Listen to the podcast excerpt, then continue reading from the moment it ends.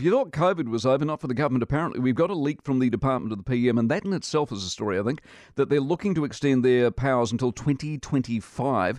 Uh, the National Party's leader, Christopher Luxon, is with us on this morning to you. Morning, Mike. How are you today? Very well indeed. Is this a power grab? Um, it's really confusing what's going on, to be honest. On the one hand, the Prime Minister's saying we're in a different place, we don't need any of this. And then you get this leak from DPMC saying they want to extend it to you know, 2025. Um, the bottom line is we don't need these powers at all. You'd repeal them? Yeah, I mean the bottom. I mean, I mean, in here is the powers around warrantless search powers for marae and houses and businesses, and you know, she said that there'd be no, you know, harsh lockdowns, and so then why do we actually need it is kind of the big question. And God forbid if there was any future scenarios, we'll deal with it then. But um, you know, we need to now move on. I mean, um, the public's moved on from COVID. The rest of the world's moving on. Mm. We have to learn to live with it um, and get the right tools in place to manage it and, and get going forward. And so, just for clarity's sake, so if you pick up the tools on 2023, the end of 2023, this time next year, those laws are in place for another couple of years. They're gone. Yep, absolutely. I mean, but I think the bigger opportunity is we don't need them now. I mean, we don't even need them to be extended out another two years. Um, doesn't make any sense whatsoever. So, well, yeah, I was going to ask, can you explain it? But you can't because it literally makes no sense. Well, on the one hand, you've got a prime minister making a statement in a press conference saying that you know, you know we're not going to do half measures anymore, and then you get a DPMC saying they're going to carry on with the act, but possibly remove the powers that are no longer required for the response. The bottom line is we just don't need any powers. We don't need any piece of legislation extended.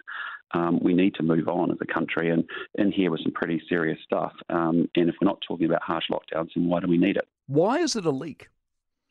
Well, that's the other thing that's a bit confusing. You don't know whether it's deliberate or whether it's actually, you know, genuinely a proper leak. And on both those counts, that would be concerning. So um, I, it is genuinely confusing, Mike. I can't quite work out what is happening in terms of what's happening. Why, why, why, why is she saying something that's very different from what the DPMC is saying? And with the document, was it actually deliberately leaked or was it actually, yeah. you know, being opportunistic. I'm not sure what's going on. While I've got you, um, the Adrian Orr business of $9 billion and rising, which I'm sure you're well aware of, and we're all paying for this as a, relate, uh, as a result of printing mm. money, would you have indemnified Orr in his printing program the way Robertson has? Uh, I don't think so. I mean, I, I, think the problem there, and that's why we want this review, is that it was obvious that the, that the Reserve Bank just kept going for too long. And that's why we've asked for a comprehensive review of what actually happened with monetary policy, because at the same time, you got the government spending a billion dollars extra per week in government spending. You had the Reserve Bank printing money for a long time, uh, and both those things have led to inflation and ultimately now leading to higher interest rates to try and you know, tap it down. So, um, you know, I, I, think the bigger issue we've got is, you know, actually we want to understand the performance of the Reserve Bank. Um, I think it's entirely appropriate, uh, and um, and then get that feedback back. Could you be stuck with him if you got to be prime minister next year and he gets a second term? Would you be stuck with him, and would you be unhappy about that? Yeah, we would. I think our advice to Grant Robertson is look, you know, we've got precedent here. I think Bill English extended the governor for um, just one year, and I think that's what we'd be asking him to do as well. All right. You, were you in Rolleston last week on Friday? Yeah, I was. Did yeah, a bunch of farmers actually? Let me ask you about AgFest. Were you on AgFest in the coast? Yeah, I was. I spent the whole day there on Saturday. It was fantastic. Is there anger in the rural community? Massive anger. I mean, you're talking about a government that's actually wanting to knock off a fifth of our sheep and beef industry in seven years, um, not giving farmers opportunities to offset any of those emissions, uh, and moving a whole bunch of production overseas. So uh, people are pretty angry, would be the bottom line. Um, whether it was in Selwyn on, on Friday, in Rolleston, uh, whether it was in Greymouth on Saturday, um, that was the reaction. Yep. And in Rolleston, did a lot of people, namely farmers, come up to you and say, get a bit harder, be a bit more bold, and be a bit more of an opposition leader?